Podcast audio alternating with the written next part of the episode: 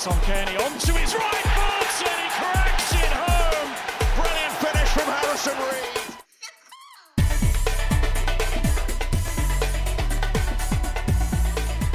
Hello and welcome to the That's So Craven podcast, your Fulham podcast from Down Under, and we are here today to discuss a couple of cup games, some women's football, and the the state of Fulham Football Club as it stands at the moment. A lot to talk through. Here to discuss it all, we have Sam. How are we going, Sammy?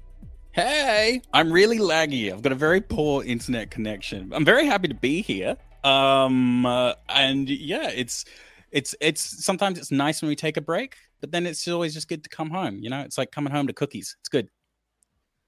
Coming home to cookies. Random, Mm-hmm. but okay. Dad, how are we going tonight? I'm good, thank you. I'm good. Uh, You look, Sam. You look like you're being held hostage somewhere. Well, I'm in my bedroom, and the influencer light is in the other room because, like my charger, uh, Paris realized that she could use it for typing. So if I'm not in the other room and she's working, I'm taking this one because that's what good husbands do. You know, we just share it around. Okay. You could easily be in a cave in Afghanistan somewhere with the backdrop you're currently working with. Um, look, guys, Maybe we're I here. Um, it, this I, I'll make mention of it at the start. Actually, this is our 98th episode. We're slowly approaching 100 episodes of That's So Craven. Um, and actually, I believe when we record our 100th episode, Sammy, you will hopefully be over here in Perth, safe and sound. Um, and yeah, just a, a bit of appreciation at the start of this podcast for everyone who has listened in, followed, liked our posts, just got around the podcast over the last couple of years. We really appreciate it. So please do continue to share the podcast with everyone in your Fulham network. We really appreciate the uh, the free marketing. Um, and we really appreciate all the support you guys give us. Um, but guys, there's there's an awful lot to talk about. Let's crack straight into it. And first thing we're going to talk about today is the uh, semi-final result against Liverpool, uh, one-all draw. Um, disappointing to be knocked out of the Carabao Cup. I, I think we can be disappointed with the the way that we lost these the, these games over the two legs due to the manner of the goals that we conceded, but still a very good effort to make it to the semi-final. Dad, um, give us your thoughts on this second leg. Uh, just uh, kind of disappointing in the moment, but really, on reflection, um, a very, very good Liverpool team. I think we tried our best, um, and for the most part, gave them a pretty decent game, really, uh, uh, until um, yeah, um, a little bit of uh, misfortune and uh, you know things not exactly going our way but that that's what happens often when you're uh, not the top team can i say that? Is that okay? Yeah, no, I think that's I think that's fair. I'm you know genuinely I sometimes it's nice to have a couple of days between us um doing the pod and uh, a result because if you ask me the day after I'd probably be um a lot more uh, reticent than I am now. But genuinely I'm I'm just really proud of the guys. I mean uh, like a draw against Liverpool in any other circumstances is like a massive massive massive result this Liverpool as well is extremely extremely good. Um so i so i can't i can't really be too upset with the result. I mean to, it, it was always going to be a, a seriously tall order. And um I, I i genuinely think the guys made us really really proud. We didn't we didn't we didn't close out but that's that's okay. That's okay.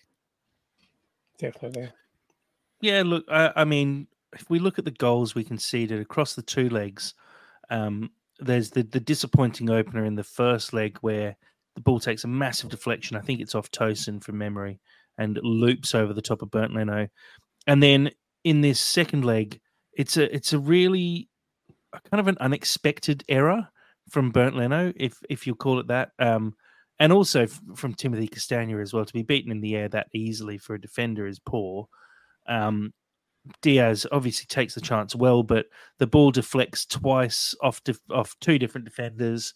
Leno, you'd expect to do better there, gets a hand to it, and it's just not strong enough, goes under. As I, me and Dad discussed it at length, I guess, and you know, it, it, feels like that deflection just took a bit of pace off the ball and made the ball dip a bit, and so Leno's just misjudged it. But it's Uh, considering this Liverpool team are top of the league, probably going to go on and actually win the whole thing based on the way they're playing at the moment.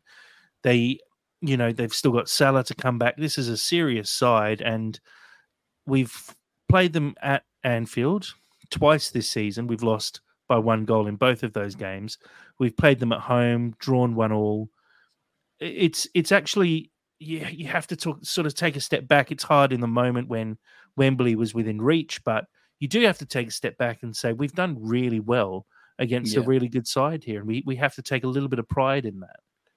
Mm. Yeah, I, th- I actually think that um, what happened in that moment didn't actually translate very well for TV. I, I, I think Leno got done by some aerodynamics that may not have been evident, certainly from the rear view, um, because he it looks uncharacteristically bad. Uh, and I'm I'm still struggling to believe that he could misread it so badly. And I don't think he's mm that kind of a goalkeeper. Just just isn't. He's a really great shot stopper with great reflexes. So it's a bit strange, really. I don't know. It maybe looks like a, a, Sunday league save almost. That's the kind of thing you'd expect a Sunday league keeper to do: put your hand out and sort of go the right way, but not get far enough and not actually stop the ball. It just didn't, like you said, uncharacteristic, and that's I guess why it's a bit gutting this result because of that. Um, but look, I mean, we have to, like I said, take a step back and realize we've got to a semi final of the League Cup. We were we were this close, and unfortunately, we got definitely the harder draw when you consider we could have been playing Chelsea or could have been playing sure. Middlesbrough. Um, mm. We we got the hardest draw here, and we we pushed it right to the end. And I think we have to take our hats off and, and say we we put in a really good effort, especially missing two key players in Bassey and Iwobi, who I think I'm not going to say would have made the difference and, and got us the win in the end, but those two add a lot to this team. And I think mm. at hmm. the moment with them away at AFCON, we're really starting to understand how important they are to this team and how they actually, for me at least, are, are such firm starters in this 11 and I can't see a way forward without them both in the starting 11 because it just there's such a gap without them now. Mm, totally. As well as um, Liverpool having a significant um, a significant amount of depth in comparison to us as well. So I mean, they've also got players out um, Afcon as well, but I mean, just the sheer numbers that they have. I mean, you could probably argue that we were kind of overexerting ourselves playing as many games as we actually did and trying to prioritize do we prioritize the league? I mean, we'll talk about it um, with the FA Cup uh, fixture, um, how we just had to rejig the squad, and so we we were, like we probably pushed ourselves up against the wall a little bit, but um, even still, even still, well, you got to go for it though. You know, it's totally, a semi final. Totally. Yeah, and uh, I, I I would actually turn it around and say rather than kind of lament the result, we we should be screaming and and and cheering for Silva and what mm. he's achieved. You know, given oh, given his resources, what he's got. Yeah, hundred yeah. percent. Um, um, very tough. A, a, really good goal, well, a well taken goal for Fulham as well. Uh, an unlikely source though, Dad. Um, good finish from Diop there. yeah, what was that all about? What was he even doing there? I mean, doesn't matter. Did, doesn't did matter. He, did he have a did he have a visa to be in the six yard box? What the hell was he doing? I mean, I'll take it. Uh, and and, and uh, great example that that's where you've got to be. Uh, that's kind of where you've got to be for magical things to happen. It's very, it's um, very, it was very, very shades funny. of Bobby De Cordova-Reid just doing whatever he wants and then just getting the goal and then you're just going, yeah, fair enough. Okay, happy with that. I mean, it might have been even more funny if it hit him in the back of the head and went in. Oh, but, that would have been uh, excellent. That would have been excellent. Uh, well, I'll, um, I'll, take it. Yeah, absolutely. I think, um, yeah, it, it's a shame that we couldn't get a better result in this game. But at the end of the day, um, it, has been a, a, really enjoyable cup run, and it, it often at the start of seasons, I look at the FA Cup and the League Cup, and I think yeah, that's kind of cool, but there's there's bigger fish to fry every season. And so Mm. it's actually been really refreshing and nice this season to look at the League Cup and go, yeah, you know what, let's give it a crack. We're we're pretty safe in the league. We were in a good position. You know, we've we've still got Everton and Forest to potentially pick up more point deductions before the end of the season, which gives us this even bigger boost over the what will now be the bottom five, who we're we're miles ahead of at this stage. Mm. Um, and it, it's been enjoyable having that cup run, and I don't know when the next time we will have a cup run will be, um, especially as we've been knocked out of the uh, FA Cup. So let's uh, move on to that game and talk about the 2 0 loss to Newcastle. There's a lot going on with this one, not just the result, but everything around the game. But let's just talk about the action itself because we'll get to that a little bit later. Um, Dad, Fulham put out a slightly weakened team, but still a decent side. And Newcastle also put out a fairly full strength side. Were you expecting us to both put out full strength teams, considering there's a game coming up in the next 24 hours or so? Oh, you know, um, look, I think if this had been a FA Cup semi final round, um, regardless of having played a game two days earlier and how knackered Mm. people might have been, you'd have to roll the dice and throw everything at it. But it's it's a difficult-ish fixture fairly early on, and you just have to take that one on the chin, I think, and go, well, you know, that's arrived at a sort of an awkward moment in the schedule, and um, you can't. We just don't have the depth to keep turning up with our very best squad and Mm. uh, falling back. Um, you know, to to to brilliant others uh, on the weekend. So I'm not surprised at what happened. I, I if you were serious about it, you, uh, my preference would always be put your best team out, try and nick a goal, and and then make some changes. But I think, I think Marco has just gone very pragmatic here. Uh, The the bigger problem we also have is, um, no disrespect to Muniz, he tried really hard, didn't have his worst game by an absolute long stretch, but how were we really going to be scoring a hatful of goals against what I thought were a pretty weak Newcastle? Actually, they were they were poor, they were really poor, and it was an, a massive opportunity had we had a full strength side. Newcastle's really approaching Chelsea level for me of a team that I just hate more and more with each season. They really annoy me. Really, really, really annoy me. They re- like the last, I reckon the last couple of seasons, they've really been a bogey team for us. And the financial takeover is one thing, but I just feel that the way in which we've lost almost every time we've played them. Yes, they're a good side. Yes, they've had some good momentum, but they just they just seem to like neg us in the most irritating way. Um, the politics behind the game as well is just insult to injury as far as I'm concerned. It's just unfortunate timing, and you just kind of further underscores my dislike of them, to be frank. But Um, But that goal, I mean, the first goal, uh, totally against the run of play, they were, I thought they were dreadful, actually, like really Yeah. terrible. they just Um, sneak it though. They just always seem to get us, and it's Well, so I, I mean, frustrating. On, your point there, Dad, I don't know if you remember the commentator saying during the game, he's been watching Newcastle for however many years it was, and this is the worst passing performance by Yeah. any Newcastle team he's ever watched, including Yeah. Newcastle teams that have been relegated from the Premier League. Mm. Um, and and this is a Newcastle team who are you know pushing for Champions League spots. They they were really poor, and Fulham. I have to say, Fulham seemed to run the game for the majority of the game. We just couldn't do anything with our shots on goal, or Mm. even or even get. we, but we on goal in the were we place. we were pretty wasteful as well. We Yeah. turned it over so many times. It was just really pretty ordinary standard for, particularly in the first half. It was just you know pr- really pretty scrappy. But but to be fair to Newcastle, they're not a rubbish uh, club or side. They've they've got a pretty good Absolutely squad. not. They've got a they they've got a lot of injuries. They are going Oh, through yeah. a mis- miserable and, and injuries to key players. Miserable patch at the moment. Mm. So, you know, you're going to spare a thought for them uh, trying to muddle through. But it it, it is the kind of thing that you know they're they're following fans. God, they you know when when, when you give something not, not not to diss our fans, but God, they're noisy and they're just um they sing their hearts out.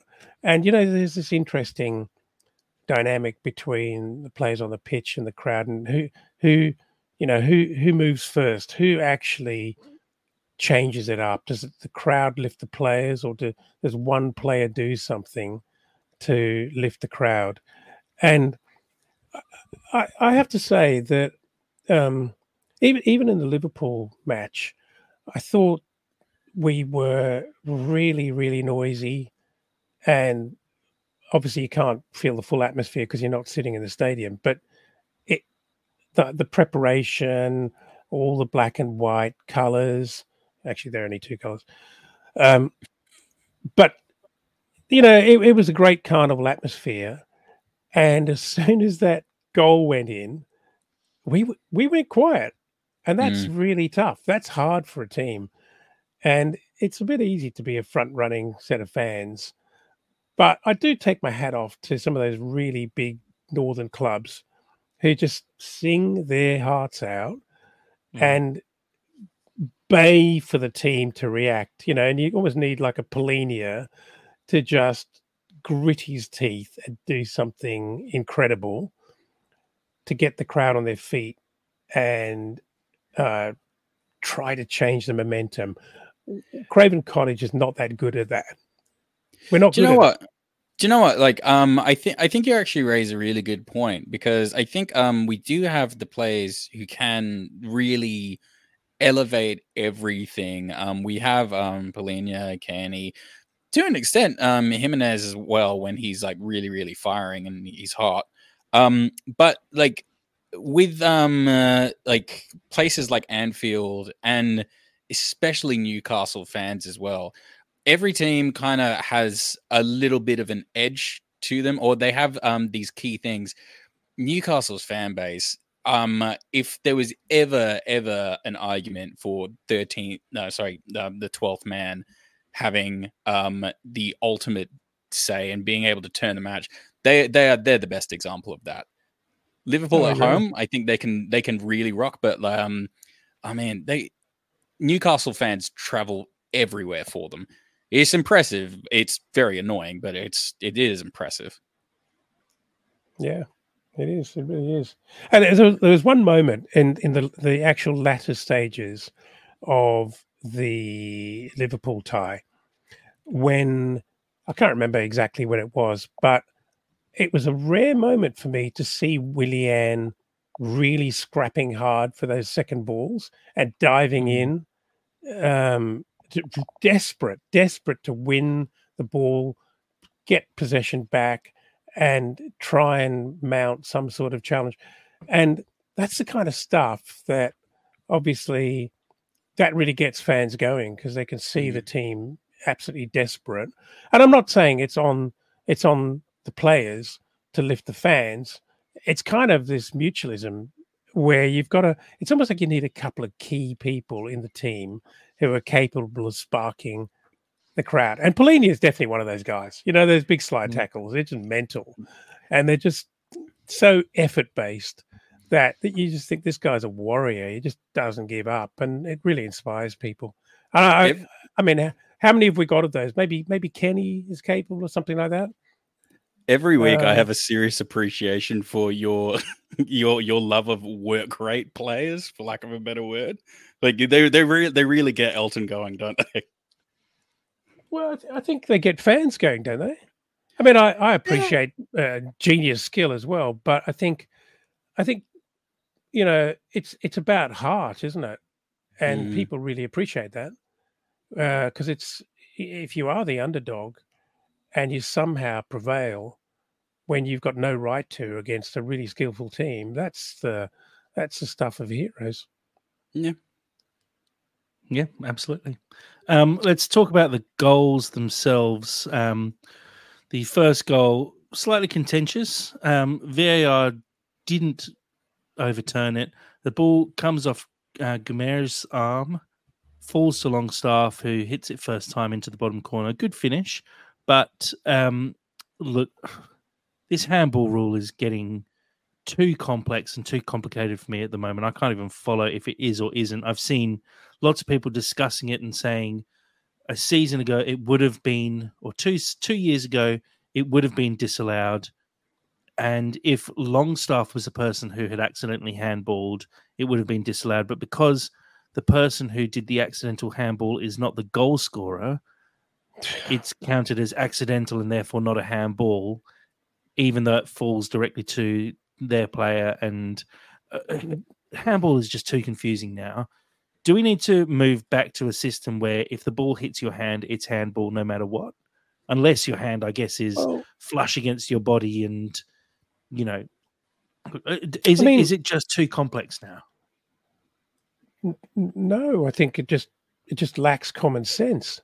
I mean, in in the in the old in the olden days, well, not in the olden days. Forget forget that I'd sa- even said that because in the olden days there was no VAR, there there was no VAR at all, and Yeah. the ref just saw it, called it, or missed it, Yeah. and just waved at you and told you to get on with it. But Yeah. um, I I just whatever the detail, whatever the most recent change to the handball rule, and I wouldn't even profess to be up with it. But I, I don't care if Longstaff was the protagonist or not. The ball fell from one of his teammates, accidental or otherwise, into his path. Absolutely teed up. Great finish. Great turn and finish. Really, really. It was onto it like a flash. But if the ball had not hit his arm, and don't talk to me about it, the same effect if it hit his body, because it did hit his arm, and that's not legal. If the ball hits his arm and falls into Flagstaff's Longstaff, Flagstaff, Long, long Um, long Longstaff. Longstaff, Longstaff's path, um, and that contributes to a goal. I, I, in in in my- in any universe, I just don't see how common sense prevails and says that's a fair goal. Doesn't seem Mm. right. Sammy? I'm I'm, Okay, I'm thanks for that. trying really hard. Yeah, I'm trying really hard not to talk about VAR and just uh, yeah, it's too easy. But no, okay, Yeah, no, exclude VAR here and just talk. That's what I'm about- trying to you do. think we should, do you think we should? The rule should be simplified, and if it hits your hand, no matter the circumstances, it should be a handball. Yeah, I actually I actually do agree with that. I do agree that uh, I mean the rule is handball. So anything that can factor in handball um uh, should count as handball. Very very simply. It became um a bit of a discourse a couple of years ago and it's uh very the the path to hell is laid with good intentions and um now we've created this weird parallel universe where uh, there is handball with intention and handball without intention, and uh, there there is a, a very unnecessary convoluted way around it when it's it should just be did it touch your hand? Yes. So then you just You're go right. from there. You think about Hawkeye, uh, you know, give or take. Um, Hawkeye in cricket has some has some fallibility, but they seem to have sort of got around that by creating some soft landings f- for the margin of error. But the offside rule using VAR, brilliant. It's offside or it isn't. It's mathematical, and No and judgment, the same could apply. Same could apply to handball. Uh, did it hit someone below the elbow, or, or you know whatever you want to include in the hand or arm? And did it hit the body part or not? Doesn't matter if it was accidental. Um, it's not allowed. And and so VAR could be really really good at judging whether the act occurred or not. Not not the subjectivity of what was meant or not meant, or you know was it intentional. That that's just an absolute can of worms, and it's always going to be contentious. I don't know why they go there. Don't know why they go there. Yeah, look, I don't, I don't think we see many intentional handballs now. I think the majority of handballs in football are unintentional. Yeah, Um, Mm, it- yeah. It's often just arms o- out to the sides, you know, elbows hanging out stupidly when you're jumping, just because yeah. that is how you Yeah. jump. Um, Mm. And look, you can you can really simply create a couple of rules around it, saying if your hands are on your body and the ball hits your hand, it's not out. Same with not out. Sorry, it's not a handball. Same with if your arm is tucked into your side and you're really trying not to handle the ball and being really Ooh. careful. Be careful And if you're it's- really but- trying, because now, no, now, okay. now No, you're no. introducing subjectivity. No, what I'm saying here is if if you if it's obvious that both of your arms are pulled into your side and you're not you're you're in what you'd call an it's probably an unnatural position because you're actually trying not to have the ball hit your arm, then I think you can say if it hits you on the elbow when your arm is shoved up against your side, that shouldn't be a handball because where else is your elbow meant to go at that point? And, and so I, th- I I think you have to, well, you can't expect every defender to now live their life with their arms behind their backs just to avoid the ball potentially hitting their hand. That that at that point you're you're potentially ruining the game. And you're also saying that players could get into the box and just try and flick the ball towards someone's arm when it's against their side, trying to win a penalty all the time. And and, and you But have to I- have some rules in place to allow reasonable handballs, if you will, which is where you there's no option to get your hand out the way because your hand is against your body or in a very natural position. So it, Correct it's, it me. hard because there has to be some subjectivity to it. But isn't it isn't it not there. too different? Isn't it not too different to just diving in the box and then just essentially just um uh, making a mockery of the rules that are there in place? It's cheating, but at the same time, it's at least adhering to a very clear set of rules that's been no, no, it's established. different because diving in the box is is actually cheating. If you accidentally handball something, it's very different to intentionally going over in the box. So I, I think mm. it, it's there's two different things there. I, I, the, But- the- but- for but me, this is- just to summarize it, a- though, there has to be a change. th- this is a double kind of issue because not only was their handball, but the handball actually led to an advantage. which Mm. Yeah, would at, not have at been which there. point it, it surely has to be overturned, and and Thank it you. baffled me as to why it wasn't. Um, I can understand. I can understand the reasoning based on the way the rule is currently, and my issue is that the rule is is wrong. the The ruling should never be that you can accidentally handball into the path of your player and then score a goal. That just it's it's mind boggling the fact that that is actually a rule in football. Yeah. Um, Yeah. But any, anyway, I think we can all agree that it was it's a contentious call and one that we're not overly happy with. Fulham go one 0 down, and look, I think it does change the game at that point. We were dominating, but going one 0 down when you're playing well just suck the life out of the game a bit. Mm. Um, Dad, second goal, walk us through.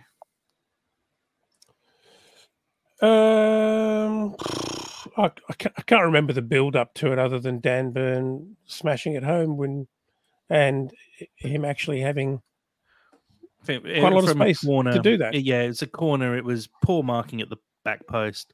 Ball gets Mm. headed Yeah. back into the box. No, everyone's ball watching. No one picks up Dan Burn, who just has to slot it home. Basically, um, a it's a tap in for him, which he rather than taps in, absolutely smashes into the back of the net, and it- that was he- game at that point. he, Mm. yeah he had an annoyingly good game, Dan Burn. Yeah, he did. He, he dominated. It it is easy when you're six foot seven or whatever he is, and you're playing against Bobby De Cordova-Reid. To be fair, um, Yeah. it does make your headers look a little bit more imposing when you have about a foot over your opponent. God, he's a Um, giant, isn't he? But look, a, a really disappointing loss, and we'll talk about some of the off-field stuff at the end of the podcast. I don't want to get too deep into it now because I, I before we do that, I do want to cover um, the Fulham women's team who were back in action in the league. Um, this is uh, the. Uh, I just saw a really great way of uh, pronouncing this league, which is abbreviated to L and S E R W F L, which stands for London and Southeast Regional Women's Football League, uh, otherwise known as the Laser Waffle. That's um, great. which I think That's great. which I think is one of the best names for a league ever. Oh, Um, so I want shirts of the laser waffle. Fulham currently sitting top of the laser waffle after a 3 1 victory against Sutton United. Um, And, and look, this is the point in the season where we need to be clinical, and we're getting to that stage now, and it's it's really pleasing to see um, goals from uh, Sasha Adamson in the 13th minute, Georgia Heisman in the 33rd minute, taking it to 2 0 at half time.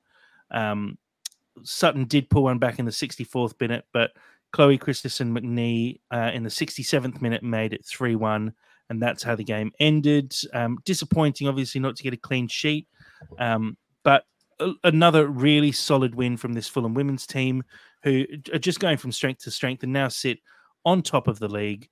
Um, Sam and Dad, you know, we've talked about it sort of week in, week out, how important it is to keep up um, these good results. Sutton, uh, you know, they're sitting quite low down the table at the moment, but Fulham sitting on top with 36 points. We have a two point buffer over Dulwich and Dartford, who are both chasing us and have games in hand. How important is it to make sure that we still pick up these wins? And, and you know, at the moment, look at the league, we're top. Do, do you think that's going to be playing into Dulwich and Dartford's minds at the moment? You'd be a brave liar to say it wasn't.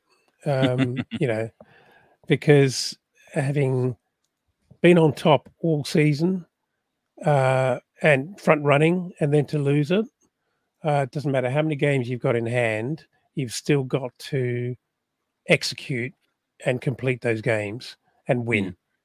So there's Yeah. risk in getting back, and that's pressure. And um, I, I- I think it's a great a great position that we found ourselves in. And can I just uh, also give a shout out to Dan Crawford for his uh, lovely article that I I read on the game. He's very poetic and uh, beautifully written article. Uh, I do enjoy reading his coverage of the game, and I'm and you know I'm I'm uh, we should all be very grateful that he uh, puts Mhm. the time into writing those articles. Absolutely. Yeah. Um.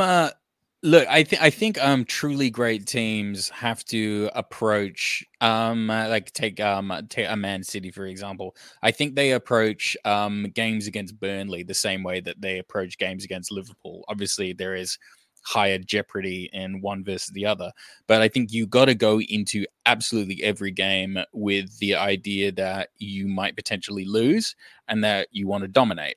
And um, I I've endless, endless, endless pride for what the girls are doing at the moment. It's, I mean, it it can almost be tasted. Um, it's it's genuine. If they if they do go through, it's genuinely going to be a real moment for me. I'm going to be so proud of them, and they deserve all the admiration and time that we can give them in the world for genuinely just taking this season to a whole nother level and I think it's been um they've had some really good additions to this side and it, it just seems to all be flowing so smoothly and it's a massive massive credit to them. Um every every opportunity they've had i think they've really really excelled. They've had one or two um not amazing results but i mean in uh, the examples that i can think of it was always going to be a tall order. Um yeah, look, it's so close. It's so close to the end of the season now, isn't it? It's. Wh- I mean, it's almost From there. what I from what I can gather as well, it, it wasn't all their own way. Um, I, I think Sutton United actually came out and gave them, you know, quite quite a game in the beginning, Oh, absolutely. and yeah. um, so so you know it, it it wasn't just a front running three goals up and then they scored a consolation goal. It didn't happen like that at all. So it it it's still uh, you know competitive and they're still having to execute their plans. Uh, but this is this is really exciting, and um, I you know obviously we've got everything crossed in the hope that uh, they they can get this over the line and take it down to the last the last game. Another big positive for me as well is um you know like you said sutton actually came out and gave a really good account of themselves and we Mm. see that throughout the league even though there is quite a big gap between the top three or four sides and, and the rest of the league we, we've seen the teams lower down the division a- at least put in very good efforts against the top teams we've seen you know uh, just really good results throughout the season which gives me a bit of hope that come the end of the season, these teams like Sutton, I'm, I'm looking at the fixtures now. Sutton played Dulwich on the, uh, I think it's the second last game of the season for them. and so at the moment, Sutton, yes, they're sitting in ninth place. They are actually trying to avoid relegation as well, which you know you can't just take your foot off the pedal completely. Mm. We'll actually be hoping that Sutton come out and give that same effort in that game against Dulwich and potentially cause an upset, even if they, they get a draw out of that game. Every point counts at this stage of the season for Fulham, and um, I, I, think there's a long way to go, and it's definitely not a foregone conclusion for any of the top three sides chasing that um, automatic promotion spot. And it's it is going to come down to the end of the season, and I've just noticed that um, on the FA website for the laser waffle, they've actually included a predictor now. So it allows you to go in and go through all the results, enter scores, and see how the table ends at the end of the season. One thing I will say is that I think all Fulham fans need to also be Saltdean United fans over the next couple of weeks. Saltdean play mm-hmm. against uh, Dulwich Hamlet in the league next weekend and Dartford the weekend after. So mm. Saltdean actually also having a very good season. They're currently sitting fifth in the league. They've only lost three games out of their eleven so far.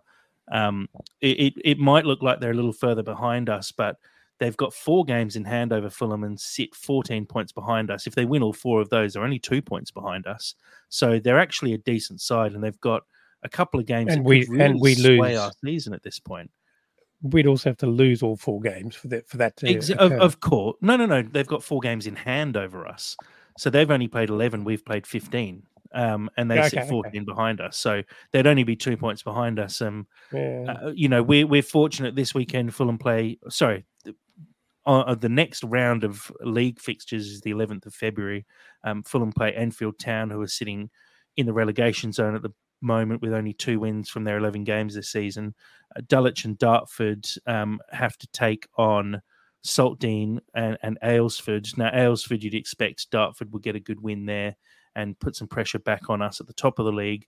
But I, I really think Saltdean could be a bit of a dark horse here and could really upset the apple cart. If they get a draw against Dulwich, for example, and then the week after they get a draw against Dartford, it really does open up the league a little bit. And we could see Fulham potentially just widen that gap a little bit, or at least when we get to sort of the point where every team is level on games played, it's all to play for. And and towards the end of the season, um, that that huge game on the last day of the season, Fulham versus Dartford, I just think that's going to be an absolute ripper because I, I, I mm. genuinely think those teams are going to be within three points of each other at the end of the season, and I think that's probably going to be the league decider. Um, Televise game, it. Well, yeah, that game say, wouldn't it be wouldn't the, it be wouldn't it be great to watch it live? Oh, that game takes place on the seventh of April. It's it's due to be played at Motspur Park. I know there's a lot of chatter out there about potentially getting it moved to Craven Cottage because it would be a massive game. But I think we need to at least get in the club's ear early doors and try and get that game organised to be televised live because it would be a massive game for the club um, where we, we could hopefully see Fulham finally get promoted after years of trying and years of getting closer and closer. It, it really does feel like it's our year this year. And look, it's not just down to us covering it in such detail this year, but I'd like to. No, I'm not not claiming anything at all. No, claim um, it, claim it, say it with chest, say it not with chest. but look, it, it's it's a really exciting little time at the moment. The, the the next game for Fulham though is actually a um, League Cup game in the Laser Waffle League Cup. Um, Fulham take on Dulwich Hamlet at Motspur Park this coming weekend, uh, the 4th of February, 2.30 p.m. kickoff.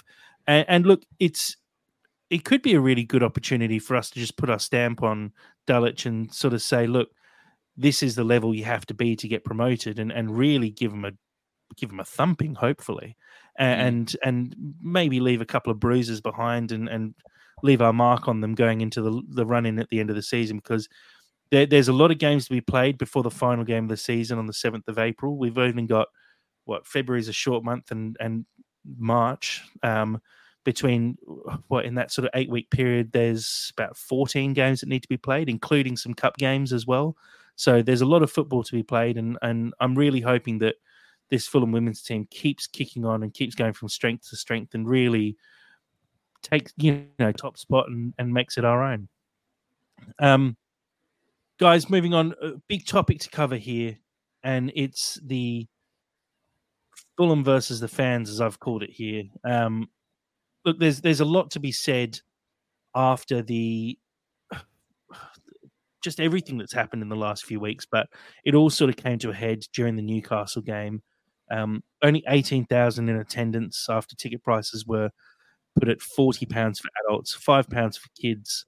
Um, and there's a lot more to this story. And just to give a bit of background, obviously, the um, ITV coverage before the game, a lot was made, and it, not just the ITV coverage. It was mentioned, I, I believe, overseas on on the streams as well, and on sort of around the world wherever the game was being covered live. Um, there was mention made of the fact that Fulham fans were protesting against the owners uh, for the fact that ticket prices were uh, outrageous, and you know loyal fans being priced out of Fulham. Uh, we saw the attendance, only 18,000 people there. I believe it's our lowest Premier, well, our lowest attendance against another Premier League side for something ridiculous like 20 odd years. Um, uh, and look, I, it, it seemed like it would even be less than that. And it, it was very noticeable when watching the game that there were big areas of emptiness within Craven Cottage. Um, Post game, the club actually issued a statement which was read out on ITV stating that they were pleased with the attendance for the game and that they were happy with their pricing and believed that you know they they everything was going fine and everything's fine. It just proves that there's a, such a huge disconnect at the moment between what the f- supporters are saying and what the club is actually hearing, and we see it when you look at the minutes of the supporters trust meeting, and you just see that the club just feel like there's nothing wrong at the moment. But the sentiment on Fulham Twitter and everything you see written is just that there's there's such a communication issue here, and it, it, I don't understand how a club can just bury their head in the sand and ignore fans when the fan voice is currently so loud. Um, Dad, I'll, I'll throw to you first. What are your thoughts on the whole situation and how the club are handling it? Well, technically, um, the club can do whatever they like. The owners of the club and the executive can do whatever they like.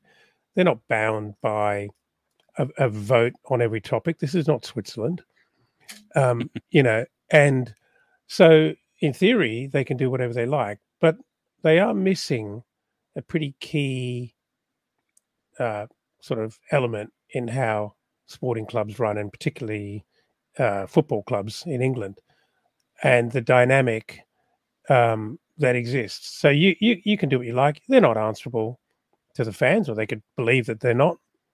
But everyone knows that's simply not true, and you sort of you, wonder where it will and can end, because I think the fans, as only Fulham fans would be, have been very gentlemanly and very respectful and very passive, uh, very kind of annoyed in a very British way up to this point.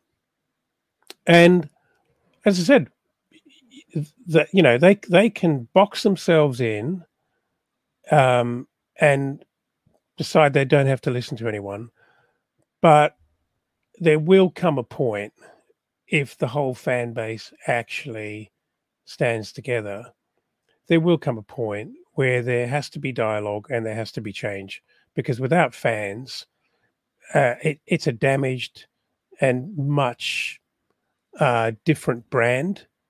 And you can say what you like, but as a hard headed businessman who owns an asset called a football club, you, you do need to be concerned about the brand and the happiness of the fans is an integral part of all of that. I'm um I'm listening to this audiobook at the moment. It's by a guy called um uh, Malcolm Malcolm Gladwell. It's called uh, Talking with Strangers. He talks a lot about um uh, this concept called uh, default to truth theory.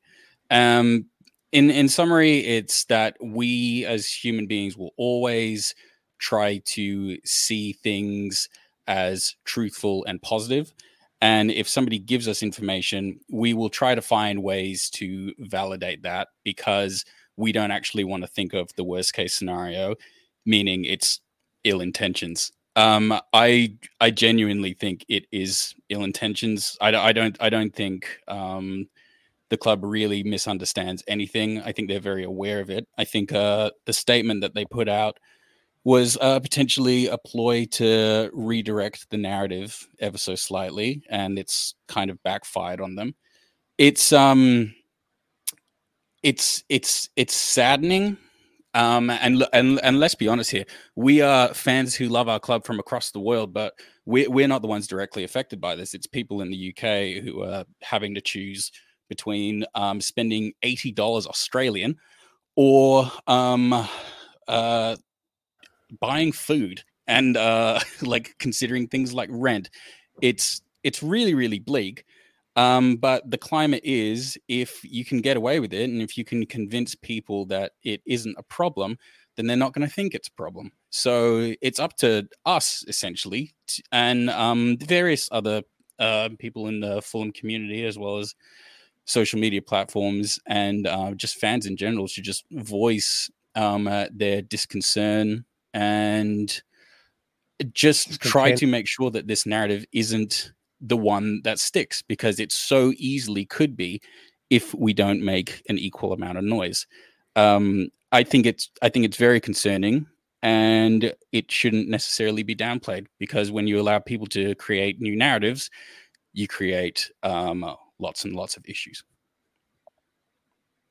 Yeah, I, I think you're completely right. Uh, the the this issue is not going away. I think it's quite clear now that the club ha- have made their stance clear, and now it's up to the fans and the supporters and the Fulham community to also take as strong a line as the club is taking.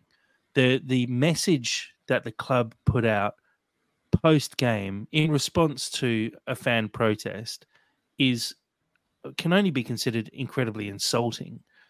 There's a, a you know the, the, one thing to remember here is this protest wasn't organized by you know the the Fulham community wasn't organized by the supporters trust and by Fulhamish it was genuinely down to people uh, and individuals individuals and, and individuals all saying I'm I can't pay 40 pounds for a ticket to a game, having already had a League Cup semi final earlier in the week that people wanted to pay money for and paid through the nose for as well. And mm. you, you can understand when those tickets are expensive. It's against the team that's top of the league to get into a final. So I understand sometimes tickets will be expensive for games. Mm. But for the club to just take that hard line and go, no, we're happy with the attendance. We think the prices are reasonable, and just not listen to the majority of the fans who didn't just so, show it by talking on Twitter and, and talking about how upset they were and unhappy they were with the situation.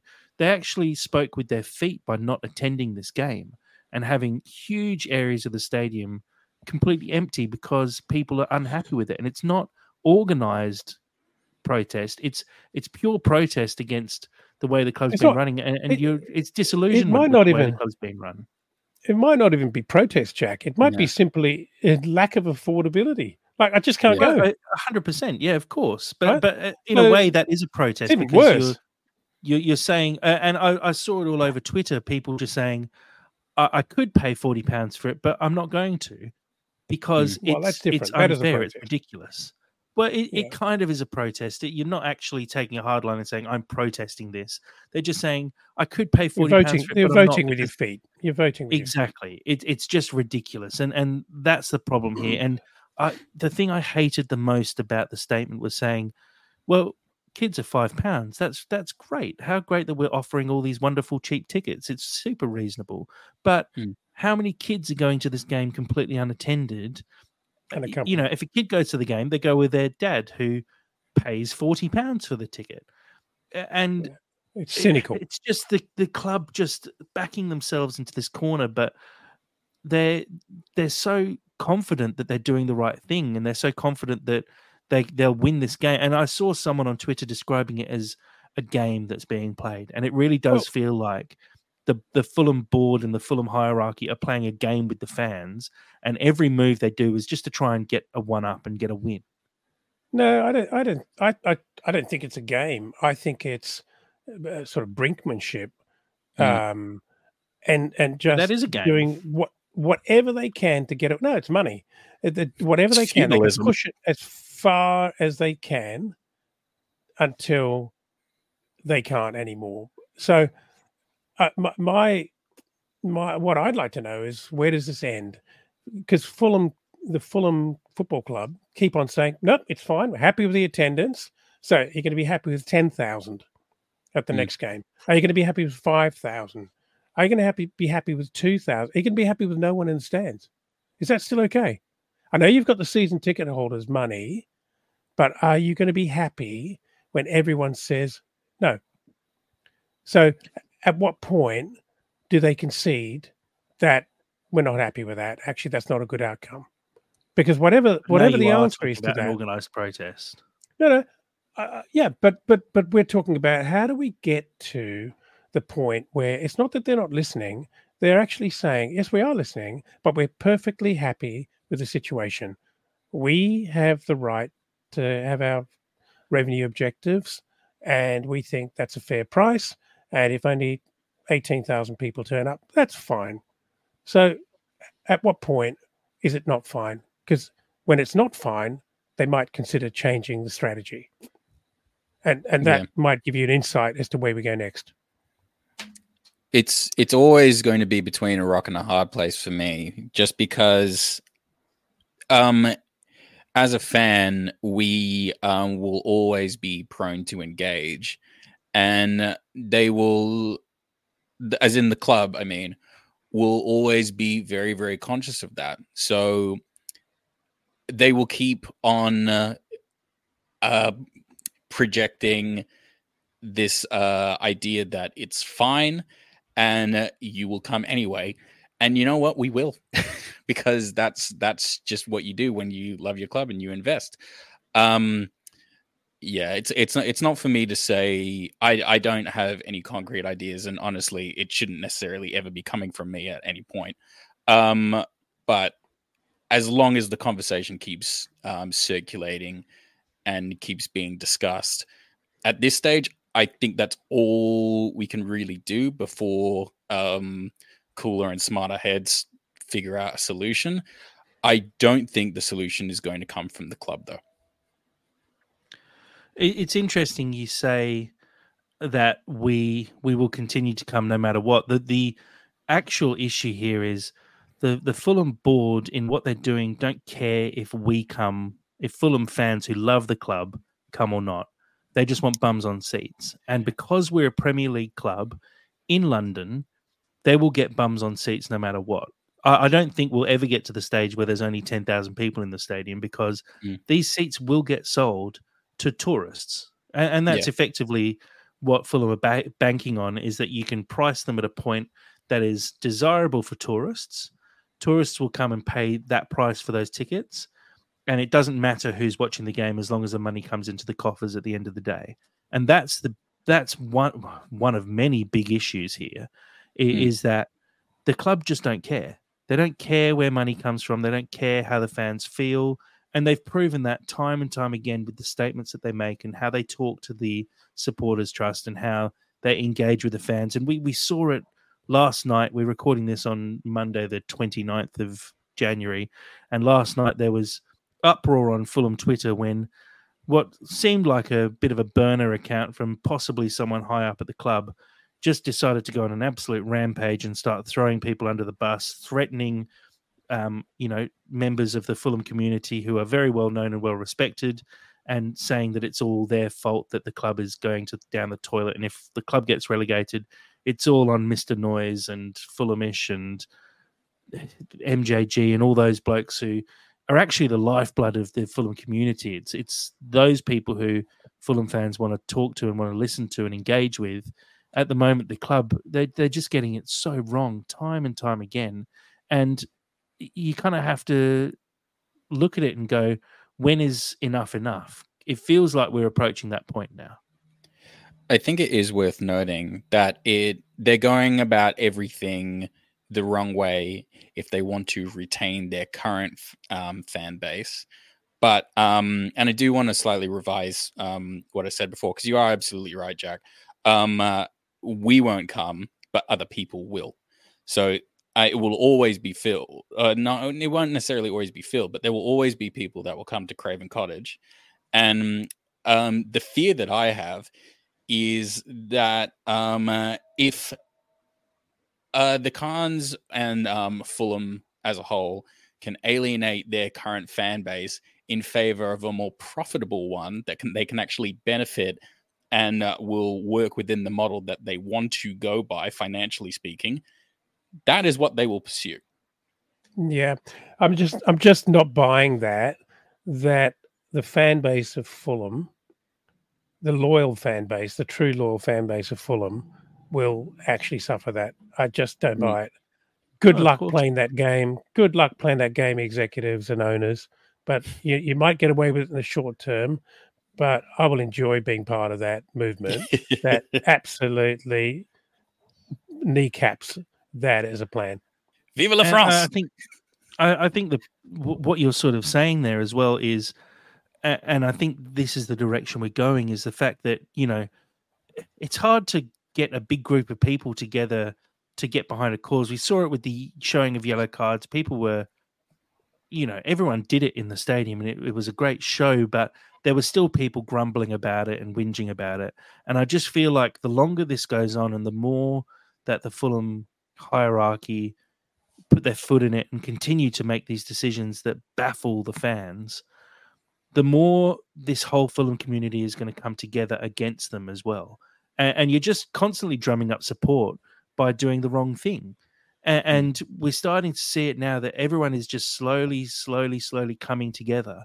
And we we talk about, you know, what if everyone walked out of the game? And and it's really hard to control things like that. And we we constantly talk about let what if we do this? What if we do that?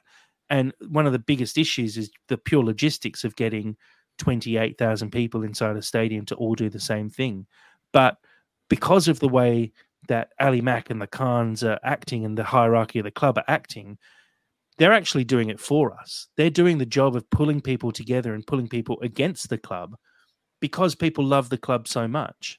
And, Mm. and I think you're right in saying that you're, you're just never going to win in the long run. Like the only way to win is to basically bankrupt the club. And I don't think the Khans are going to do that because I think they're savvy business people who aren't going to run the club into the ground financially because they, they see it, they kind of see it as an asset and they're not going to destroy their wealth just to be right. I, I don't think that's that's the case here. But something has to snap at some point, and it, it really feels like we're uh, we've talked about this quite a few times through the season. It, it's always felt like, yeah, yeah, something will happen at some point, but it, it's building now. It's really building within the Fulham community, and I, I feel like we're on the edge of something happening, and it, it's it's going to be big when it does because I think the the message to the club has to be big. It has to be bold. We've um, shown yellow cards at the stadium. The club said it's not helpful to protest. We had ten thousand people not buy tickets to the it's game. really un- That's such a it's great really statement. uncomfortable. But It's, true. really uncomfortable. can you please not um, do that we we had ten thousand people not attend the Newcastle game, and the club said, "Yeah, we're we're we're actually quite happy with the attendance." Yeah. You have to keep getting bigger and bigger and bigger because the club just refuses to take notice, and I I, I wonder what comes next.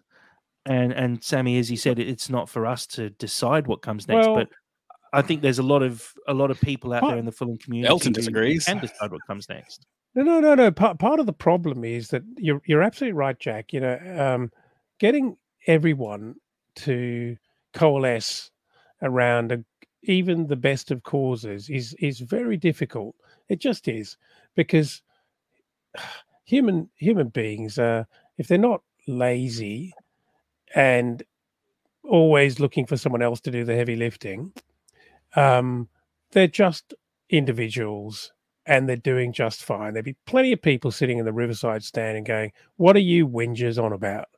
Mm. You know, plenty of money and um, just um, quite happy with the status quo.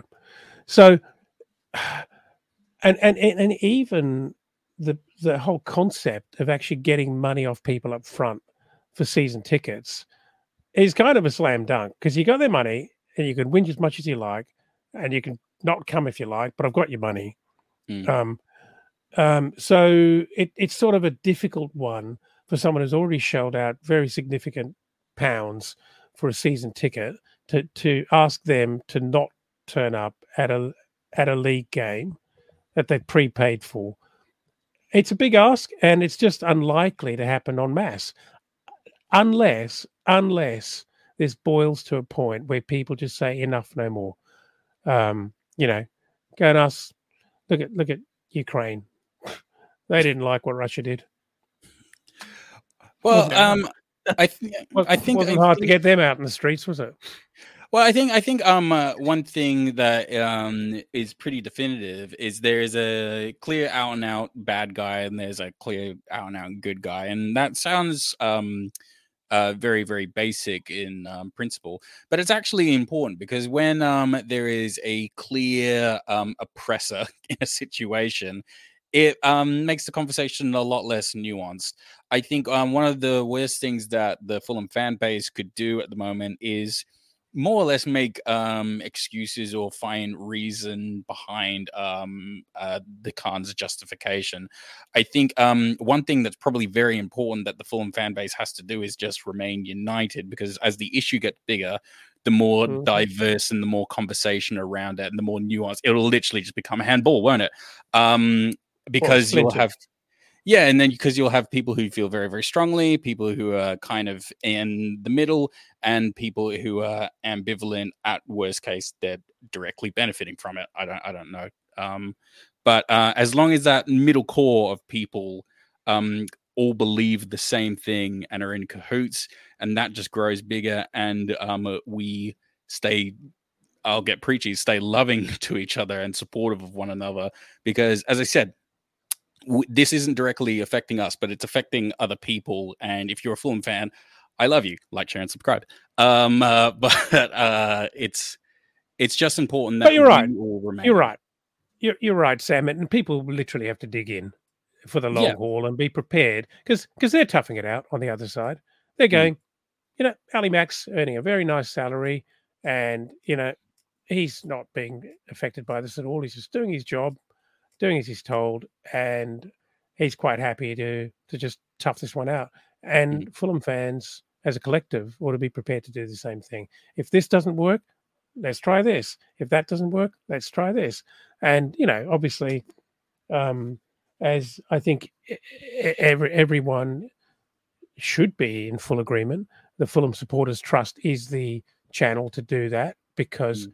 they represent the uh, a way of of actually projecting a united voice, and that's the smartest way of doing it, rather than everyone jumping up and down a bit Mm. like I am, uh, um, sort of rah rah rah and making a noise. It, it- no one cares, uh, but. Uh, so, so we, we have to stay organized, really. Mm. Uh, is I guess what we're saying. and also as well, and also as well to just um uh, put a nice little bow on my point. Um, the point where the ambivalent casual fan really, really gives a shit. That's when you actually have something. I think at the Sure. moment, um, uh, we're at a stage where it's really, really hurting some people, and um, some people aren't necessarily aware, and it's not directly affecting them. If you can get those people to care, and it becomes homogenous, I think they then you were actually at a point where we can action some change. Yeah, yeah, I, I think all really good points, and it's something that we can't let slip now. I think that's the biggest point here is that as a as a Fulham podcast and as a Fulham community, we really need to continue to fight the good fight, if you will, um, to to continue to just put pressure on the club to to do the right thing. Because at the end of the day, football is is for the fans. Like I know it's a business, Mm. but football was kind of created for enjoyment. It's it's a pastime. It's something that should be enjoyed by everyone, and you should people shouldn't be priced out of football. No. People shouldn't have to potentially not have dinner that night so that they can go to a football game. A- And that's where we're getting to at the moment, and, and we have to remember this is a it's a game for everyone. It shouldn't just be for the super rich and the elite. It should be accessible to everyone, great for five pound kids tickets, but where are the ten pound adults tickets if you're bringing a kid, for example? Mm. Uh, Why, why are we pricing people out of the game who who just want to support the team that they love? You see season ticket holders who've had season tickets for sixty years and can't afford to continue to go to to to watch their team, and you know, speaking kind of drastically, it leads to things like depression, and and it's a serious issue that we that that they're kind of dealing with, and this is often the the joy in people's lives being able to support your club i know it, it brings me personally a lot of joy being able to support the club and if i was living in london i'd be trying to get to every single game and if it got to the point where i just couldn't afford to go to games because of my my situation uh it, it would kill me inside uh, uh, like if i if Mm. i thought to myself I, I can either provide for my family or go and watch Fulham play, you, you're making me toss up between two joys in my life, and I have to pick just one. It's it's Mm. unfair on everyone involved. It's just unfair on Fulham fans who have stuck with this club through thick and thin. That you remember the dark years of the early years of the Khans. You look back even further than that to the very dark times when we were sitting at the bottom of League Two and struggling to survive, and and you know, it, it's it's fans that make a football club at the end of the day. It's it's not the chairman it's not the the the ceo it's it's the fans that make the club and the fans are the people who need to be listened to in this instance. It's it's terrible at the moment and it needs to change. I, I thought it was a kind of a given that every football owner is reminded as they step through the door and cross the threshold, is reminded by the previous owner that they are merely custodians for a period of time Hmm. to actually look after the club and then hand it on in a better shape. It's kind of quickly forgotten, isn't it? I mean, let's be honest, we're being pragmatic. It's a business. People pay big, big money for the ownership of clubs and they have every right to make a profit out of it. I've got no problem with that. But Mm. but you you know it's a bit like if- if if if you want to get into hospitality, there are certain kind of rules of the game. You know, if you're in retail, certain kind of if you want to be in healthcare, you got to have some ethics. You know, if you want to be in football, um, you can't ignore the dynamic and the constituent of the fan base. You can if you like, but it won't work. It's not how it Mm. goes. Uh, just just to follow on your point, Dad. Um, and I, I don't, I don't, I don't think you're wrong, but I think I do think it requires a little bit more to it because I think yes, it it is a business in um in name, but um f- football. I mean, you you see this all the time. Football is something that runs so deeply. It's um. I mean, we found a pretty perverse way that we've um been able to finance people's emotions essentially. It's one of the purest ways in which we do that. Music is a, another example of that as well but um the it I, one of the darkest things you could uh, probably argue that ever happened to football was the found um um bringing in an economic side to it because what we, what you're actually doing here is you're right um these people don't um really own the clubs. They're holding the clubs and they're profiting in that period but the club will always belong to the fans emotionally. And uh while um somebody is holding that uh you're essentially holding millions of people's emotions or thousands of people. We're, we're still a relatively small club. Um and you look at uh the care that's handled i mean liverpool's an amazing example with um uh jurgen klopp and the the way that whole um uh, club has been handled in the past couple of years with such care and um uh, such attention to detail and compassion for its fans and uh, such a beautiful understanding of what that club actually is.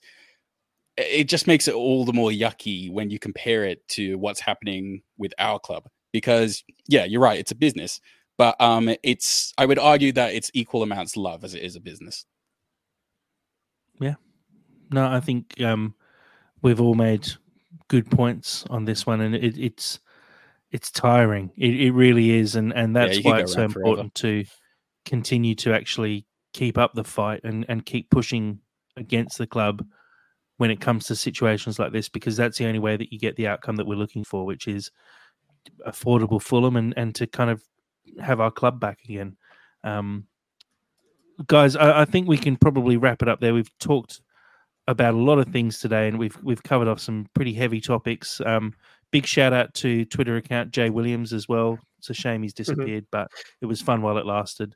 Um, thank you to everyone who's uh, been listening along, been joining in. We apologize again for um, being a little sporadic with our podcasting recently, but we do really appreciate everyone who continues to listen and continues to share all of our content.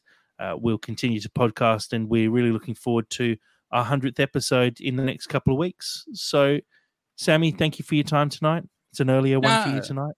It is. It is. I will be able to um, do a couple of other things with my evening, which I'm very, I'm very happy to say. I'm not closing up shop at about 1.30 in the morning, which is wonderful.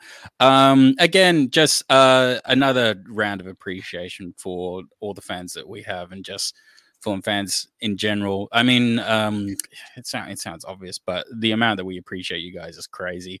Um, always keep liking and sharing us and doing all that stuff because it does make a difference. And um, yeah, the the the bigger the voice that we have, um, the more we can talk about things like this. And if I do say myself, I think we actually cover it quite nicely and earnestly and good. You know, it's nice. Thanks for having me. Thanks, Sammy. And Dad, thank you for joining tonight. Yeah, I was just trying to. I, I don't think I can better that uh, from a modesty You don't have perspective. Better or- um, no, it was. I, I I enjoyed that chat. It's it's it's important, you know, not not just to get up on a soapbox, but I think we we do genuine, genuinely care about it. And I know there are so many different kind of groups of people here. Obviously, all the overseas fans sit where we do, love the club, not directly affected by by the pricing of not directly affected by pricing that is and, and i think the other thing that we haven't really touched on here is you know spare a thought for marco and the team uh, and the, the players who it, it, it must be pretty crap playing under these circumstances uh, knowing that you've you you know we we so often talk about the strength of the 12th man for some of these very very big clubs and us on a good day. And to to to know that there's beef between the stands and the establishment of the club um, catches the manager and the team somewhere in the middle.